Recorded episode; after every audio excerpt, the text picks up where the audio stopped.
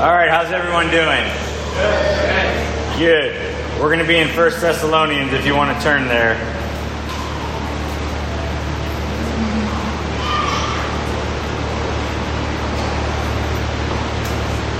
We are unintentionally doing some training for Belize next summer by meeting in this basement, having it be a little bit warmer than normal. I actually think it feels pretty good, Justice. Justice and I have different, different, uh, probably ideas of what is a comfortable temperature. So if you walk into my office during the week, it's going to be a little bit warmer than if you walk into Justice's office. 80 degrees. That's maybe what the thermostat says. um, the other cool thing is uh, one of the churches that we serve in Belize. It's a lot smaller even than this area right here, um, but there's like a bathroom. Well, it's actually on that side, but it's kind of interesting setup because when you're when you're preaching, or even if you're watching the preacher and people need to use the bathroom, it's like they're walking like within like three feet of him. So it's just kind of how it is in Belize. But we are going to have, um, by God's grace, uh, a mission trip next summer to Belize. So we invite all of y'all to join us.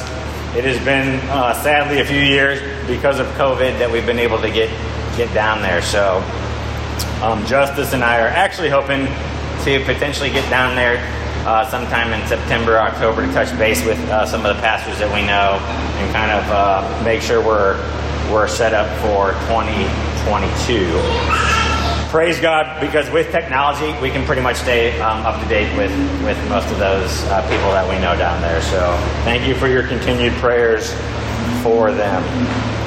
All right, we're in 1 Thessalonians chapter 5. We're going to start in verse 19. It says, Do not quench the spirit, do not despise prophecies but test everything. Hold fast what is good, abstain from every form of evil.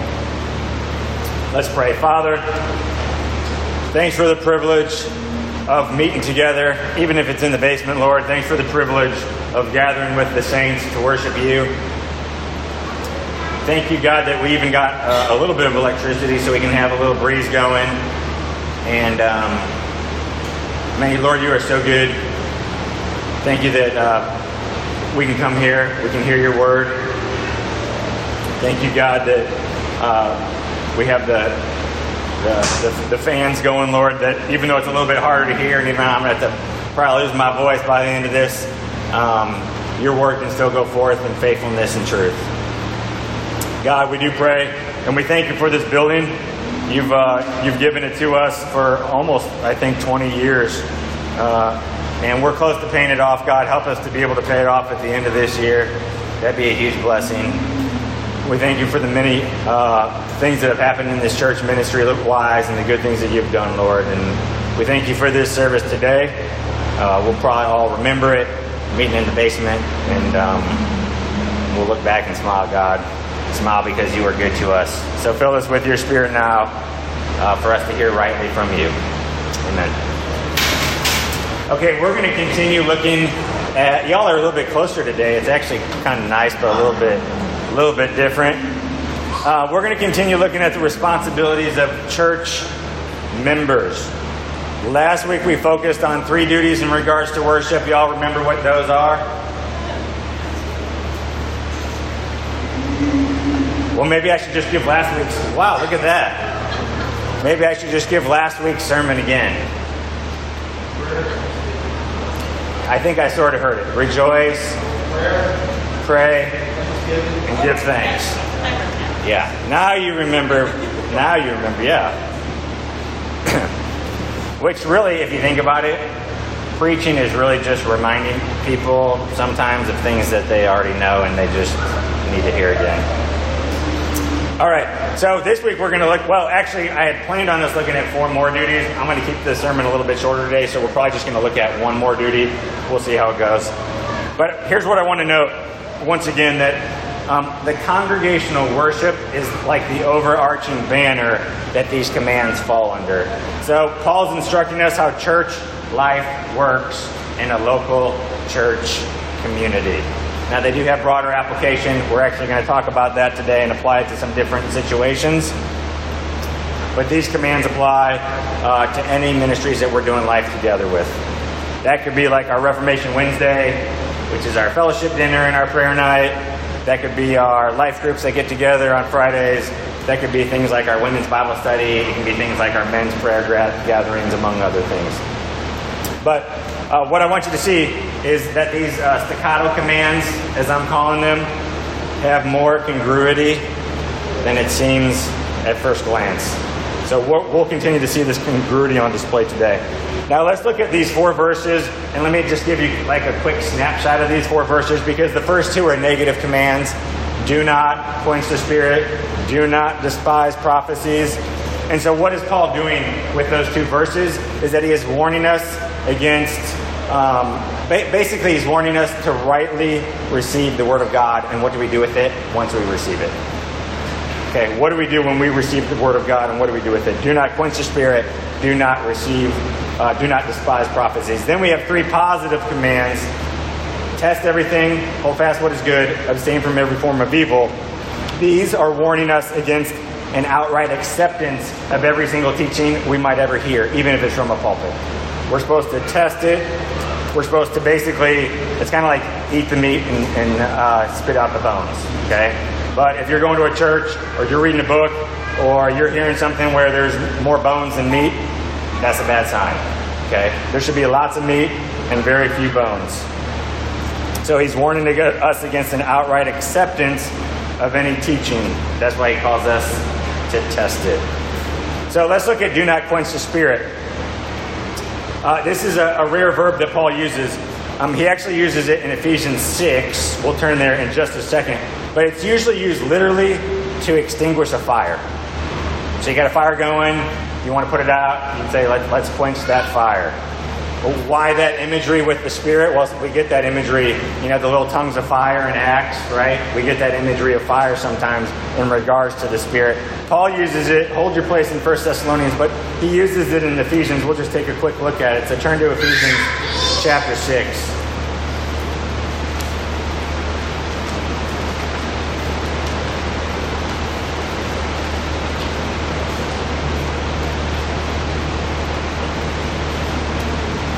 So he says in verse 16 of chapter 6 In all circumstances, take up the shield of faith with which you can extinguish all the flaming darts of the evil one. That word extinguish, again, what's, what's the, the idea there? Like put out those darts that the enemy constantly is shooting at us, right? Same idea here for us. Don't quench the spirit. Don't put out what the spirit is doing. Don't stop hearing what the spirit is trying to say to us. Don't put a stop to the work of the Spirit. Now, think about it for a minute. We have dead churches and we have alive churches. Okay, what makes them dead or alive? The presence of the Spirit. But here's the thing what does that mean?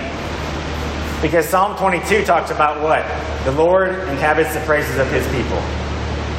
But can you have a dead church that sings worship songs? Oh, yeah, right? I mean, there are dead churches out there singing worship songs. Can you have a dead church that believes true doctrine? Yeah. You can have a dead church that believes true doctrine. So, what's missing in those contexts? I mean, we're going to say the Spirit, but what does that mean? I'd say the application of us receiving it and walking it out. You have to, you can't just have true, true doctrine. You actually have to have true practice of that doctrine. So we can, we can, you know, if you look on any church's website, I'd say almost any church. Sadly, that's even becoming less and less the case. But even churches that some of us might think are more liberal, if you look at their church website, and, and if they're bold enough to actually put their, their statement of faith on their website, which sadly more and more churches aren't doing, but if you look at it and if they have it, they can have right doctrine on there. I mean, all the way down to a T, the right doctrine, at least on paper. But what happens sometimes, and, and we've had people, and some of you have experienced it, you're, you're trying to find a church, and, and it looks like on paper things are legit, and then you go there, and what's your experience? It's not legit. It's not legit. Now, there's a lot of great churches out there. I'm not saying that, but unfortunately, there's a lot of not so great churches. But, but what makes it not so great when you're a guest at that church? It's because even though they might have the right doctrine on paper, they're not practicing it. They're not living it out. The Spirit is, is everywhere but there. So you can have a dead church that sings worship songs, you can have a dead church that believes true doctrine. You have to have the right application of that doctrine. You have to have people that truly believe what they're singing is actually real, is actually legit, and is something that they're going to practice in their own lives by the Spirit of God. So everyone who has true doctrine, everyone in here would probably say they have true doctrine. Why? Because if you didn't think you had true doctrine, what would you do? You change it, right? If you don't, if you think you're believing something false, what do you do? You stop believing it. So everyone in here thinks they have true doctrine, but you have to ensure that you display that doctrine in your life. You have to display it. Now, when you deny true doctrine, you deny the very one who inspired that doctrine to be written down as God's Word. You deny the Spirit. So you believe that Jesus defeated death. Is that displayed in your life? You believe that God reigns supreme. Is that displayed in your life? You believe that you are fallen and in great need of a Savior. Is that displayed in your life? Think about the Spirit being manifested and seen. We should see the Spirit manifested. Now, here's the thing a lot of times when people think that, they think of spiritual gifts. That's one application of it. And we should see those gifts manifested. When you think about the Spirit being manifested, really the first thing that should come to your mind is the fruit of the Spirit. The fruit of the Spirit. So, you want to see the Spirit manifested, we need people that are walking in the Spirit, displaying the fruit of the Spirit. All right, love, joy, peace, patience, kindness, goodness, gentleness, faithfulness, self control. Is that present in the leaders' lives of a church? Do you see it in the people that are set forth? You know, first the pastors, then maybe you put the deacons there, uh, the worship people. Is it present in their lives? Is it present in the members' lives? Is if we want the Spirit, if we want what Psalm 22 says, you are holy and enthroned on the praises of Israel. If we want that true for us, guess what? If we want the Spirit here, if we want God Himself here amongst us, then we have to have not just right, what we might call orthodoxy, believing right things, we have to have what's called right orthopraxy. Okay? We are practicing the right things. Not just believing right things, but we practice the right things. This comes about by the Spirit Himself. Now, has anyone ever asked you, is your church spirit filled? Because I've had people ask me that. Usually, what they mean is they're usually talking about um, what we might call the sign gifts speaking in tongues, interpretation of song, tongues, different things like that. I, I, I never like laugh out loud when they ask me that, but I kind of chuckle inside because hopefully any, any church that's legit um, is going to be spirit filled in, in the sense that the Bible talks about. Everything I've just explained in terms of having the fruit of the Spirit and walking those things out, having orthodoxy and having orthopraxy. So, um, listen, I've been in charismatic churches where the Spirit was nowhere to be found. And I've been in traditional churches where the Spirit was flowing everywhere. Because why?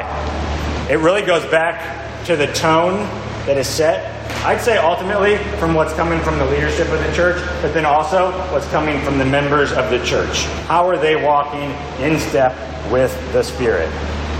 Do we want the presence of the Spirit in our midst? I hope the answer is yes, right? We want Him here. Is the Spirit welcome here? I hope so, right? But how do we quench the spirit?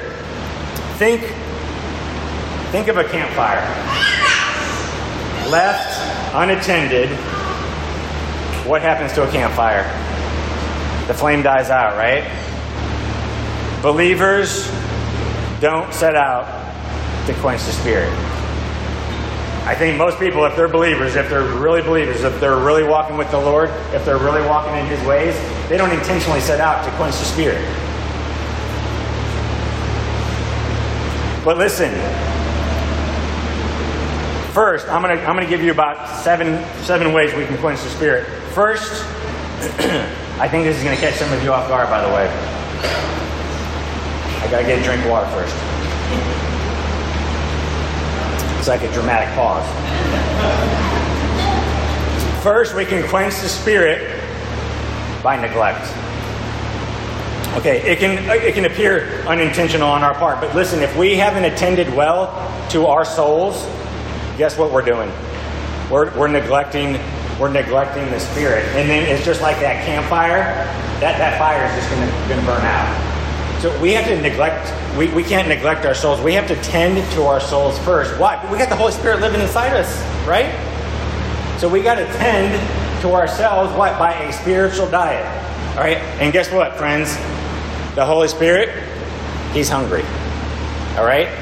He's hungry. He wants to be fed. Really, it's us wanting to be fed. But He wants to feast on good things. Right? So when we're giving ourselves a steady diet, we are giving ourselves what? We're receiving more and more of the Spirit. That's why we're commanded what? Be filled with the Spirit. Well, hopefully we're already filled, right? Right? From the moment of salvation, let me just make this clear. From the moment of salvation, a believer receives the Spirit. Okay, there's different aspects of being filled with the Spirit. So we get that initial feeling, feel, uh, filling, and regeneration takes place, and God does His work.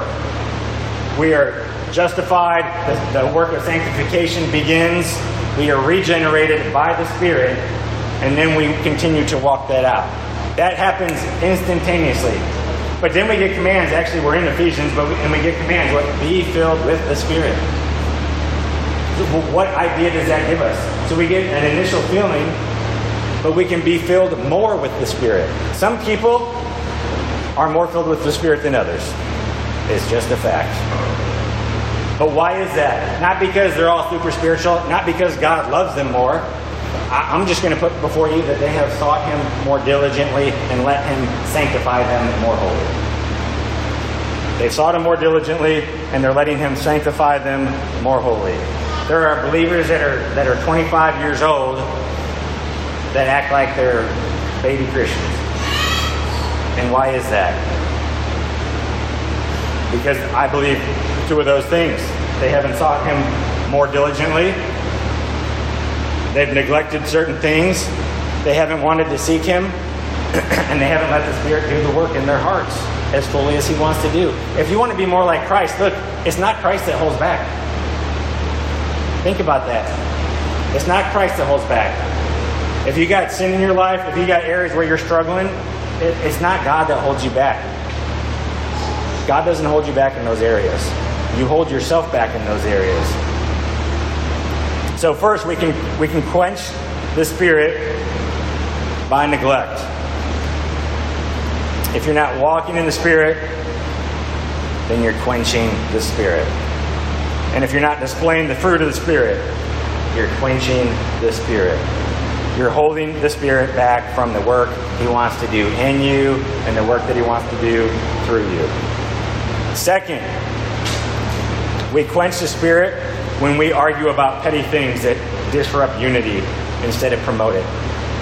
Look, we're in Ephesians. Let's just look at one section in chapter 4.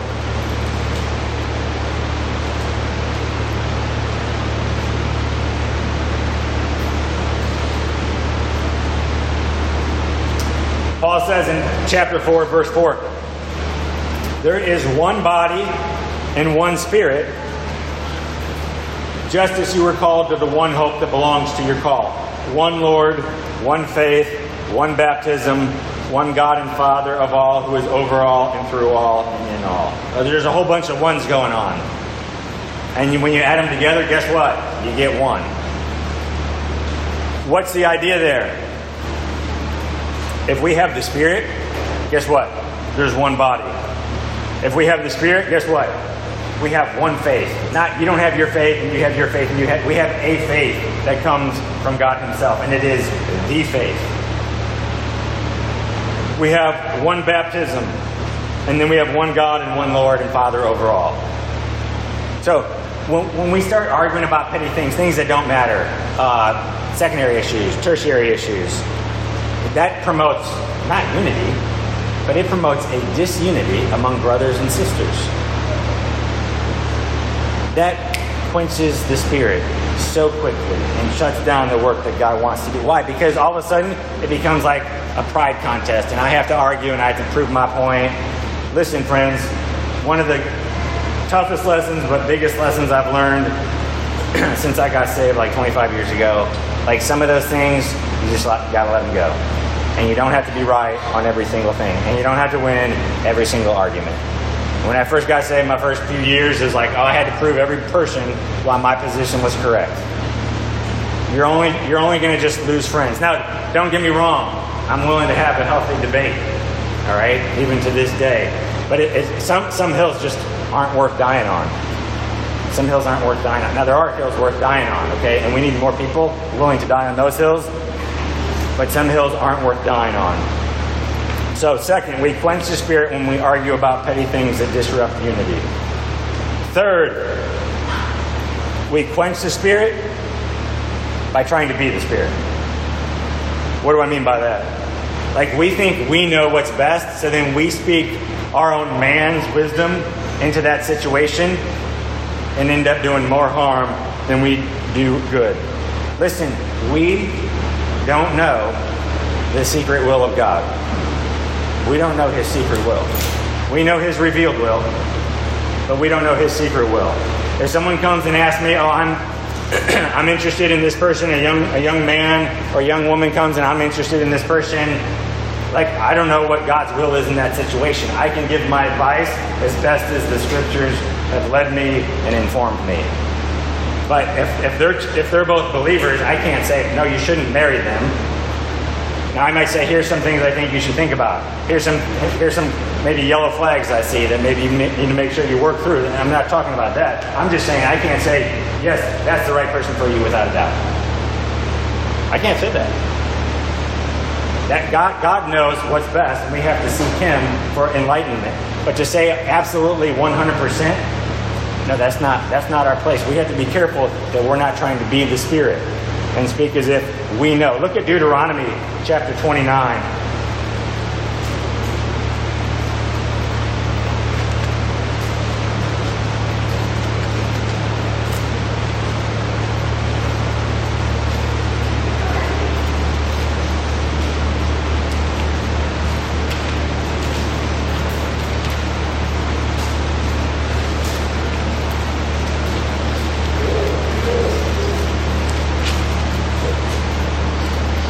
very last verse in Deuteronomy 29. It says, The secret things belong to the Lord our God, but the things that are revealed belong to us and to our children forever, that we may do all the words of this law. Okay, so there's two aspects, and there's different theologians use different terms for it, but there's the revealed will. Like sometimes we're like, oh, what should I do in this situation? Well, God's clearly spoken to thousands, hundreds of thousands, millions of situations quite clearly in His Word that we know what to do. Okay. Other situations, like I just gave the example of, it, it's not clear. God does not say in His Bible you should marry, you know, Mary Jane or something like that. He just doesn't. Now, are there principles? Yes. But unless He reveals that to you in some dramatic way, clearly apart from His Word, we just don't know, and we have to accept that. So, third, we quench the Spirit by trying to be the Spirit. Don't act like you know His secret will. Fourth, we quench the Spirit by speaking too much. And some of you have that problem. Just going to be honest.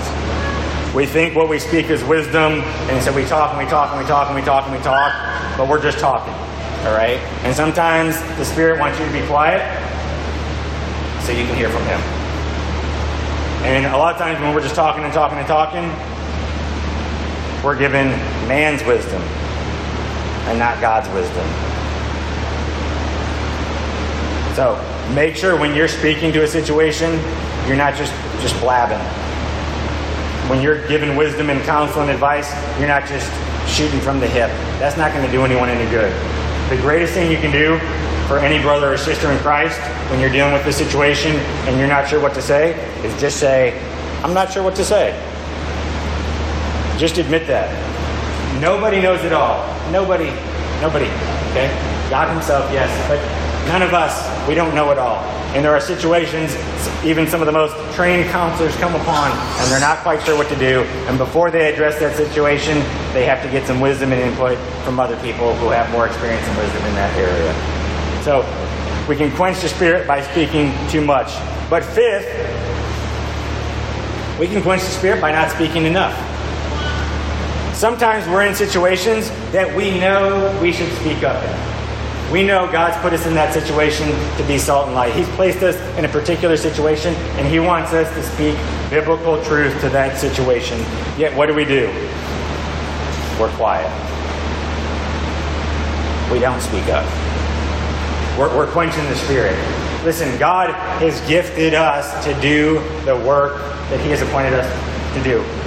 Um, for some reason, we keep going back to Ephesians. That was not my plan. I only had one verse from Ephesians, but I want you to see this. we met uh, we met with some people recently that are going to be joining the church.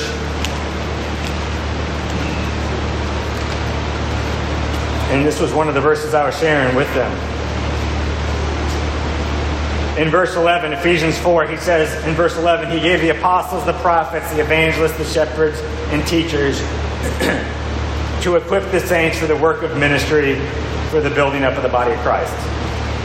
Okay, so what's the point of the apostles, the prophets, the evangelists, and shepherds and teachers? What, what's their purpose? Equip the saints. But what's the saints' purpose? Build up the body of Christ. Okay, so all those uh, titles listed there are supposed to equip the saints for ministry. And what do the saints do? They build up the body of Christ. They take those, those things that, that they have, those giftings that they have, and then they employ them by the Spirit in ministering to others. That's why he goes on until we all attain, verse 13, to the unity of the faith and of the knowledge of the Son of God to mature manhood to the measure of the stature of the fullness of Christ. The whole point is we're working together to become more like Christ. What is it, where does that take us? That takes us all the way back to the beginning point of the work of the Spirit and, and sanctification. Okay, I mean, there's a lot of congruity. It all ties together here. It goes on even verse 14, so that we, we may no longer be children, tossed to and fro by the waves and carried about by every wind of doctrine that actually gets into the next verse of Thessalonians that we're going to talk about when you think about it. Don't despise prophecies, right? Test everything, hold fast that which is good.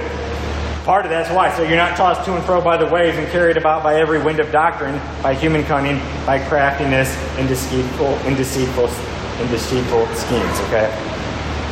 Okay. So we can quench the spirit by not speaking it up. God has gifted us. This is the application. God's gifted each one of us you're being trained. Why? For works of ministry inside the church and outside the church. So that when you're in that situation, you can have the confidence that you're filled with the Spirit, that you've been trained, that you can speak to that situation. If God wanted you, you're like, oh, I just need a little bit more training. Oh, I just need a little bit more study. Listen, if God wanted you in that situation with a little bit more training, a little bit more study, He would have saved that situation for you for next year, or for five years, or for ten years. No, He put you there right now. Speak to the best of the ability that you can with the knowledge that you have. A lot of times we just use that as an excuse anyway. Oh, I need to study more, so I won't speak. Oh, I need to look into it more. No, God has you there. Speak into the situation. If you wanted someone else there, it'd be sometimes, oh, that person knows so much. If God wanted that person that knows so much, He'd put them in that situation. But He's got you in that situation. So speak and don't quench the Spirit. Six, we quench the Spirit by having the focus be on us and our giftings. Okay, listen. You're going to be in those situations and you're going to speak to it, and, and sometimes you're going to do a good job. Sometimes you're going to fall flat on your face, and that's okay because I do too. But sometimes you're going to do a good job. You're going to have a tendency to want to get puffed up. Okay? Don't quench the Spirit. Don't walk in that manner. Don't quench the Spirit by having the focus on you and your giftings. Man, if you, do, if you knock it out of the park, make sure you give the glory to God. If you knock it out of the park, make sure you give Him the, the glory and the praise. Okay, if you want to des- best display the Spirit to others, guess what you need to do? Walk in humility. Walk in humility. Even Colossians talks about that, right? What are we supposed to do with humility? There's like this interesting word that Paul uses there. Y'all know what it is? Most versions say like clothe yourself. Some versions say walk, but I like the idea of clothe, like you're putting it on, right? It's like a, a, piece of clothing that you're entirely covering yourself with. Clothe yourselves with humility. Get rid of pride. Look, the, the moon should never go about bragging how big and bright it is when the sun's standing right next to it. Right? I mean, think about it. What should it do? Oh, look at the sun. The moon should be pointing to the sun.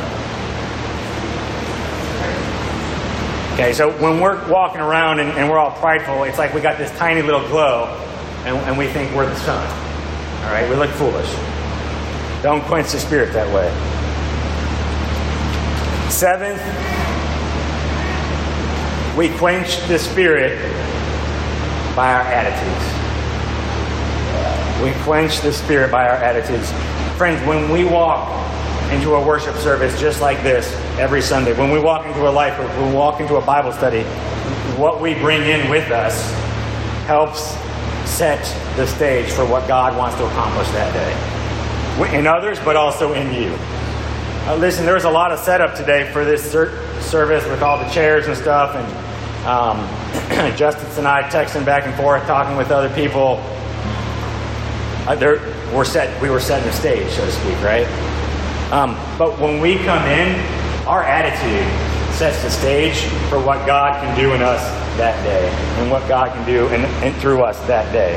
Um, I've been in church services, prayer meetings, where uh, one person can start to derail that whole thing because they came in with the, the, wrong mind frame. They came in with a bad attitude. They came in with bitterness. They came in with unforgiveness.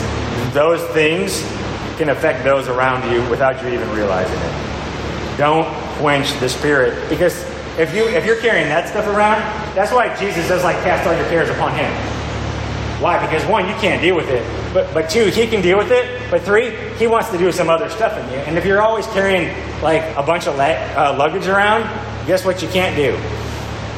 You can't bear other people's burdens. You got so many burdens yourself. You got you got all that luggage. You know, you, if you've ever, I'm sure you've all been to the airport, and you're trying to you know carry th- three or four bags. Well, if you got your own luggage, you can't bear other people's luggage. They've got burdens too, and if you're carrying all that stuff around, man, it just drags you down. It dra- It's one of the reasons. It's almost it's like when I go shopping, I try to make it my goal not to take a shopping cart with me It's very inconvenient at times. But one, I just feel like I can move quicker past people. You know, I just like to go in and get out. I look pretty ridiculous by the end of my trip sometimes because I got like three cases of soda and I'm like, okay. but friends, we can be burdened by different things like that, and those burdens hinder us from ministering to others. And then guess what? We're so focused you know, because by the time I'm walking out of the, you know, of, of Walmart or wherever, like all I'm doing is focused on getting to the car without spilling everything all over the place. We're focused on the burdens we're carrying, and guess what? We get me focused, and then we stop focusing on others and some of the hurts and pains that they have that they need ministering to. So we don't want, when we come, listen, I don't know how y'all, y'all get to church each week. I usually come by myself because I get here really early in the morning. But that time for me is like a time to prep uh, mentally, emotionally, spiritually uh, for what I'm going to do right now. Okay? And for me, coming into God's presence. I'd encourage you to do the same thing. Like the last thing I'm trying to do when I'm coming to church is like uh, listen to sports radio or listen to some, I'm, I either am listening to some you know sermon or podcast from someone else or I'm, I'm listening to worship music Some of you with younger children, you know, put on, you know, 99.1 or something. Try to set a tone that helps create an environment that puts you at a place where you need to be walking into that service. I get it, that's not always possible. Some of us have heavy burdens, but guess what? Still come to church with those heavy burdens, but let it be known to others so we, we that don't have those burdens and we're not carrying the luggage, we can help you out. We can carry those burdens, right? Bear one another burdens, Galatians 6 talks about. So, seventh, we can quench the spirit by our attitudes. Listen, and I'll just conclude. Without the Spirit, we are devoid of life. All right? Without the Spirit, we are devoid of life. We might have physical life, but we are devoid of real life. Life in the Spirit. Life in the Spirit. It's in Him that we have life. And friends, brothers, sisters, we, we don't want to quench that life. We don't want to quench it. That's what Paul's that's what Paul's commanding against is us quenching the spirit. When you shut down the spirit, you really shut down the very person that God has created you to be, the very thing that He wants you to be. If you have no spirit, you have no true life. You need the Spirit. And here's the thing He's kind of like the forgotten member of the Trinity. Right? Because we have the second member, we have the Son. He comes in flesh, and he's on this earth for about three, three and a half years. And so, and we can read the Gospels, Matthew, Mark, Luke, John. We can see. I mean, so we can get this image, this image in our mind of you know Jesus and and what he looked like as a rabbi, and we can have a really clear picture. And then we even get uh, some uh, theophanies of God in the Old Testament, and we have the Father speaking to the Son in the Gospels, and at other points the Father is addressing people, right? But then it's like, what about the Spirit? It's like he's like, it's interesting because he's like kind of quiet, but I'd say he's the loudest. Okay? Because this right here is all from the Spirit. He's not very quiet, right? He's got a whole lot of speaking to do if we're willing to listen to him. And we got to listen. If we want to listen, we're going, we're to be diving into this. This, this is the standard that we're going to get into next week about testing the prophecies, holding fast to that which is good, abstaining from every form of evil. I mean, this right here. This is how we're going to test the prophecies. But let's not quench, right? It's in Him that we have life. It's in Him that we, we move. I mean, Paul says it in, in Acts 17. We, we have life in Him. We, we have our breath. We have our being. We are created by God to walk in His ways every single step of the way. So let's do that. Let's do that. Let's walk faithfully before the Lord. Let's seek Him. Has anyone ever prayed, Spirit, fill me? I mean, if you're commanded to be filled with the Spirit, guess what? It's okay to pray a prayer like that. I prayed it a lot of times. When I know I'm not where I need to be, where I know my heart's not, I'm like, oh, Lord, change my heart. Lord, fill me with your Spirit because I can't do it on my own. Fill me. I prayed quite a bit, actually, because I need the Spirit. And guess what? You all need the Spirit too. We need Him filling us to walk rightly before Him. Let's pray.